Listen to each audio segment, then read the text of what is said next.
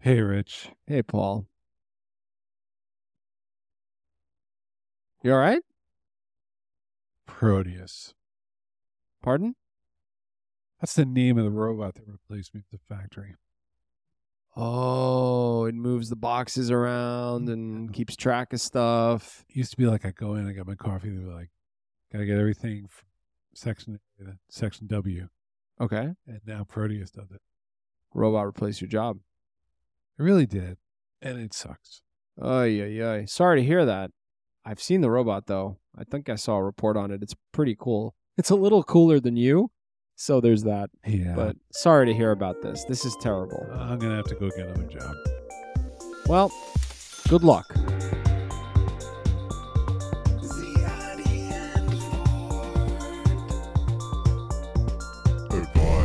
So this is a story, Rich, that's been playing out f- since the 50s, where the robots started coming in, right? If We- not earlier. Yeah. Yeah. And We've sort of integrated it into society. We're not surprised when it happens anymore. new innovation shows up, threatens jobs, people get angry. Yeah, and it used to be the unions would fight it and so on and so forth, but now it seems like, yep, the new robots here, and uh, those jobs are gone. That that that is now kind of built in. Our society is like, well, you're going to have to retrain because we prefer the robot-driven economy because it's so much cheaper. It's an old story at this point. If you ever watch like the you know those arm robots at like the auto factory, it's Mm-hmm. pretty wild. They're just moving around real quick, screwing things in, and they look like they look coked up. They do, they're really they're Yeah, like running. They're kind of jittery. They do that one little run on the track into the Yeah. bathroom. They, they they do a bump and they're like, okay, let's move some more stuff. Yeah, yeah, Yeah. yeah. So it's it's kind of one, one you know the factory sort of automation story is an old story. I hired someone uh, to help me move once, and they came and I, they ran up and down the stairs with all the boxes. And I said, "Wow, you're running up and down the stairs with boxes. That's a lot if you're doing that every day." And Yeah. he said, "I love my job. I run up and down the stairs. I put the boxes into the truck." I put them in, and I looked at him, and I was like, "You're addicted to methamphetamines." okay. Here's the thing, though, Paul. Um, it's not only robots that have been replacing jobs. Globalization. Other humans have been. It's easy to hate a robot. I hate these robots. It's soulless. It's terrible. Yeah, but it's true. Like, so, well, I mean, okay, go all the way. Go back to on the water. lot. You ever see on the waterfront? I have seen on Okay, the there- waterfront. when you're in the union, you get you have your hook where you lift things out of the cargo ship. yeah, Yeah, and then can, nobody wants to go back to that, right? We we like containerized shipping because it gets us all of our we get our sea monkeys delivered to Walmart. the march of innovation and technology is unrelenting. Well, and it's a thing, right? Everybody has a particular point of view, and it's often a very it's a moral and principled point of view. And then you fast forward twenty years, and Yeah. So so we live in that world. That's the world we live in, and here we are. And and I'm I'm talking to you on a Zoom podcast recording rig that is, I I I don't know where it was made, but I know where it was made. If I can paraphrase Paul Ford, welcome to the future. Yeah, here we are. This all reminds me of a little story. Okay. My dad was a very well respected diamond setter. Your your father he's no longer with us. He's no longer with us. He was uh his he had a craft. Mm-hmm. Okay. And his craft was uh the ability to set diamonds into settings. Uh, a pendant, a ring, uh, and so which meant a lot of like drilling and bending gold and bending, you know, rare metals to set diamonds. And if you've seen like really fancy diamonds, like uh, fancy jewelry, you'll see very intricate layouts They, of diamonds. they have their own words like filigree, like all these like It's a whole world, Yeah. right? And he was very good at it. And in fact, the, the British royal family, I'm sure not the very top of the chain, but uh, they have a very big collection. So somebody like of- five of, humans or diamonds. five levels down. Yeah. You know, w- they would send pieces that needed to either be repaired or to have the the the, the gemstones replaced or whatever, and he would, they would watch over him while he did this work. Very successful career. This is seventies, eighties. This is late 70s, early 80s. Okay. And then the company he was working for, which is a large um, jewelry manufacturer producer, said, "We we would love for you to go to India, Okay. and train 50, 80 diamond setters." teach them your craft. Oh, And it threw him into a tailspin. He was, he saw it as a threat. And it was a threat. It was an actual, genuine threat. And he, he held his craft sacred. It's something that he'd perfected over many years. You know, he, he, his skill, like many other skills, were skills you kind of protected. Like you didn't. It's like sharing a recipe. You don't share the f- the secret ingredient, right? Like he he took pride in the fact that he was doing things that a lot of people wouldn't do. Because if you broke the jewelry, by the way, you were in trouble. You were breaking very expensive things. sure. So he was good at it, and and so he refused to do it. You know, I mean, this is the history of the wor- of culture is filled with, uh, you know, things like the the textile industry of Milan. If you sold in, if you sold textiles that were manufactured elsewhere, they would set your factory on fire. in the, Yeah. the 1400s. right? So- Sure, sure. It's protection. You're trying to protect. It's protectionism is uh, obviously a stigma of a term uh, today, but they were protecting what they viewed as their livelihood, as their as the, the status quo wasn't about power. It was also about like families, and so they're like, no, no, no, no, no. We have to control this. There's so many examples of this. Like you can't call champ like sparkling wine champagne unless it comes out of a certain region. Oh, or bourbon, or yeah, Uh, Kentucky bourbon versus Parmesan is like that too, or no. The, something. and the French are just very particular about everything as well. Parmesan is Italian, but Yeah, no, Agreed. well, I, but you know what I mean. of course they are very particular. Yes, Mm-hmm. French. and look, people are trying to protect a brand, a status, a status quo here. Well, I, you know, I think individuals have different reactions to this whole thing. Like, if you're like a very pro-union person, you're like, absolutely, we got to stop these robots. If you're a Mm. very like, if you love fine food, you're like, oh no, I really prefer the cheese to to be labeled exactly right. Like, and you might not be a really pro-union, but it's kind of it's there's a spectrum of protectionism For sure. for humans and i think everybody kind of goes somewhere onto that spectrum it's a, it's ultimately in a funny way it's always a conservative mindset we need to slow the change down We always feel like we need to slow the change down. and it doesn't you can be really liberal and have a very conservative mindset about change in labor you can be really uh, conservative and be really excited about technological change but really believe that the cheese should stay the same which is actually almost like being pro labor Hu- humans, humans, are, are funny humans are quite complicated. Yeah. In fact, when I hear a lot of the arguments around the dangers of of of you know image generation and and and chat GPT and whatnot, it to me it it sounds like it's coming from liberal voices, and I don't mean that to stereotype or whatever. oh it is It is It is. right. It's, it's people. Well, I mean, look. But fundamentally, it's actually to try to maintain a status quo. It's quite conservative. it is. It well, look. This is what's tricky. So you have people online who are making, let's say, five hundred dollars a month selling pictures of wizards that they draw on their iPad On their iPad. because people want wizard avatars and wizard images. and- Okay. Okay. That sounds fun. That's cool, and it's it's but it's a major source of income for them, and maybe they have a health condition, or maybe like all sorts of reasons that this is a really important thing for them to do, and they finally found it. They found a way to pay some rent. Yep. With their with their wizard pictures, Probably something they enjoy doing too. A- absolutely the greatest thing that can happen in your life is when Sure. your creative work gets aligned. Sure. Now, someone can say, and let's say that that artist is named Squiggles. That's their their Yeah.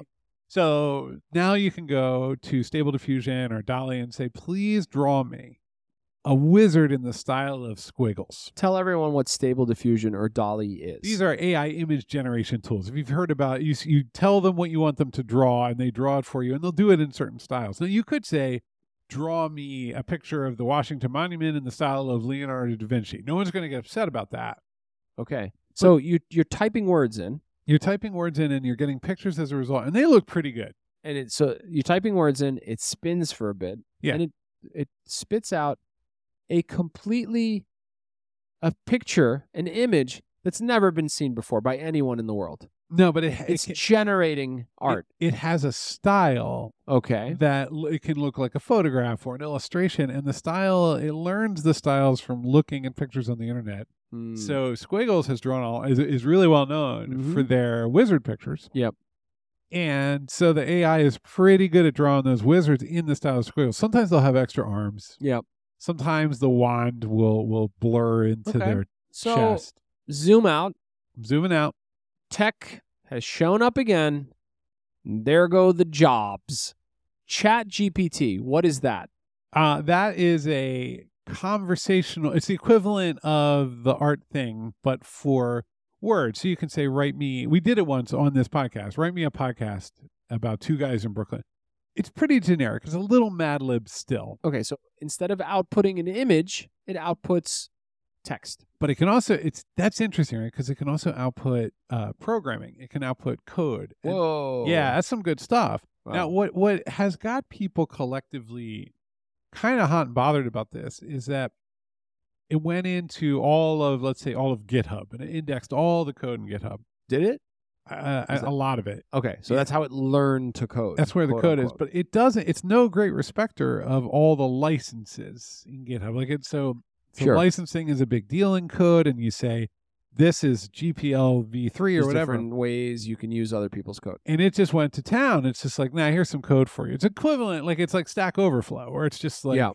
And so, um, so oh, oh, cut and paste, all good. Okay. And so now there's this very tricky, like, is that fair use? Is that there are people? There's a It's complicated. they're working. I think there's a class action lawsuit underway. Sure. So, sure, sure, sure. so there's a lot of people trying to figure this out.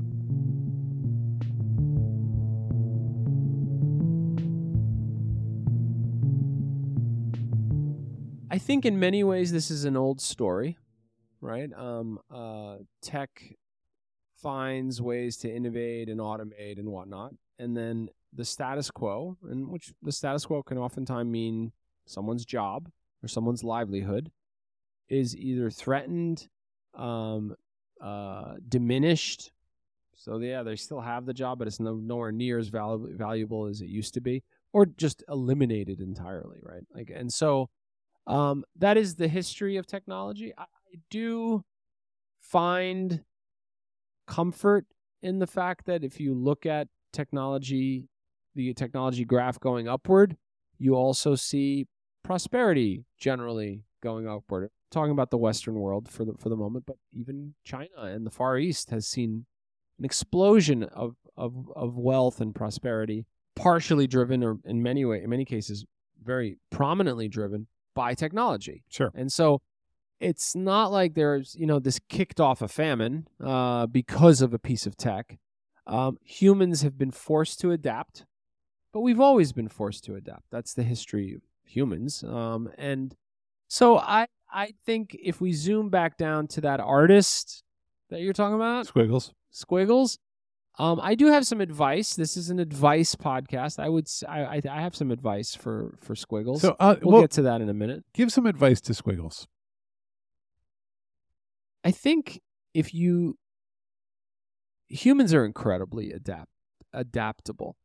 They're you ever meet someone who's a really good writer, but they actually happen to be like one of the funniest people you've ever met. For example, You can. You're talking about me. I'm talking about Paul Ford.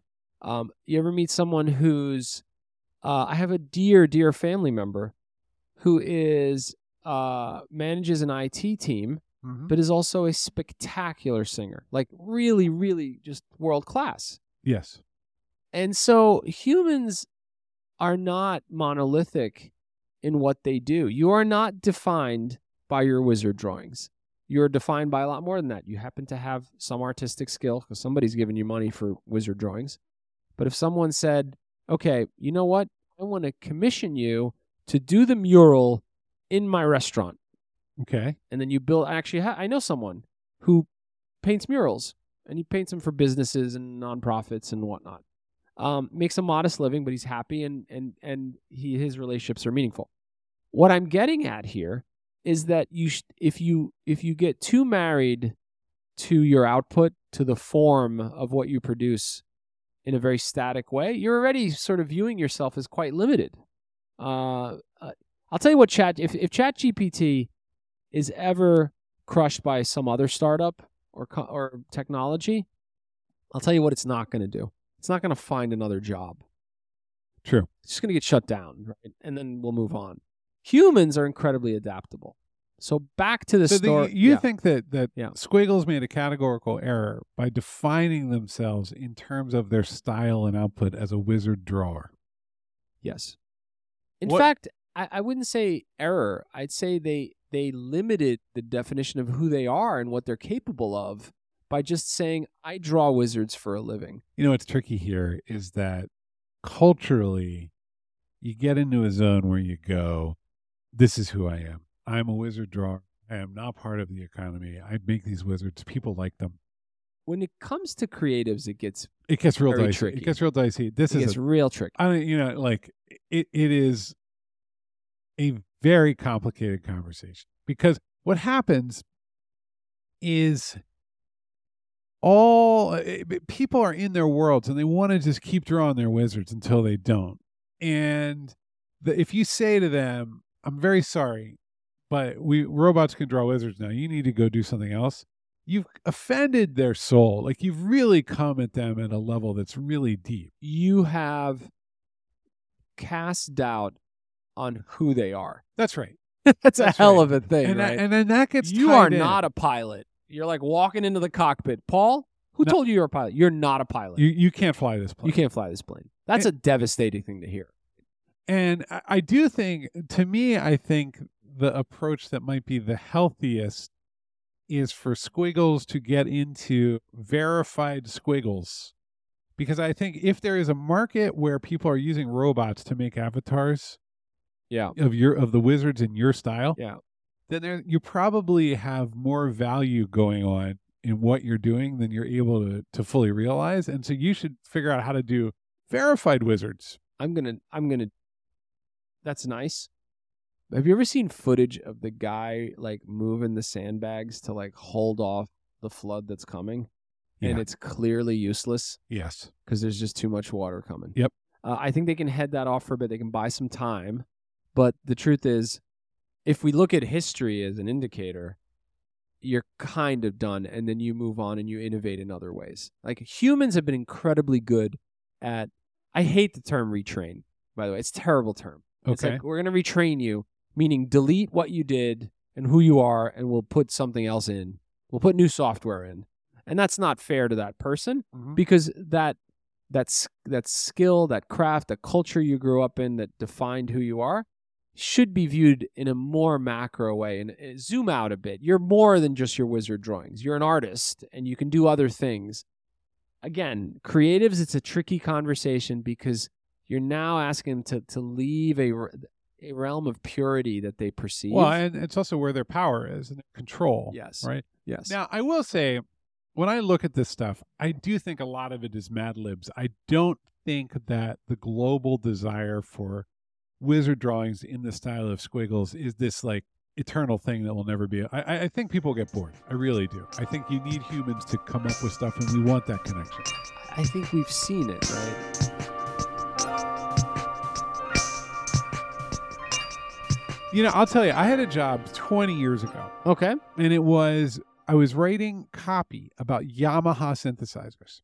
I thought you were going to say Yamaha motorcycles, but you're That not that, would've- cool. No, I'm that's I'm Okay. definitely not that cool. Okay. So, marketing copy. oh yeah, for like the websites and so on. Okay. Here's what a Yamaha synthesizer is. It's there might be 500 different SKUs. There might be uh, which stand for apparently shopkeeping units. I thought that was cool. I just learned that. The other. Um, so 500 different SKUs, but each one has like a hundred different features, Mm. and there might be five features different between each one. Here's a good example: Arabic music, different tuning system by default. Got it. So we'll have the Arabic system built in. Yep. Okay. Okay. So I have to write a line of copy, and the line like, con, um, features Arabic tuning. Right. Okay. I do a hundred, or I actually do like five hundred of those. I put them in a database, and then they get translated into sixteen different languages, and they get associated with the different SKUs. Got it. So snippets get glued together to define different products, and there's hundreds of combinations. Yeah, and it is like it, it's content strategy in its purest form, right? Like Yeah. just- It sounds like a terrible job. I love that shit. Fair I enough. freaking love that one because I, I like got the database going, and they were like, "Wow, you don't have to do this in a spreadsheet." I'm like, "Nah, it's relational. Let's do it in the database." High five. It's good control. It's pretty cool. Yeah, that's great. But I'm looking at ChatGPT, and I'm like, and all the translations that are available now, and so on. Yeah. I'm like, that is not like- you don't need a person to do all that. you need a person to guide it. You need a person to maybe write one or two little examples. You need Yeah. the info, but you know, as Is that bad or good? That ChatGPT is going to take care of that. personally, I mean, it, I like that job. It was good, but it, but I don't I don't have a strong emotional reaction to ChatGPT doing it.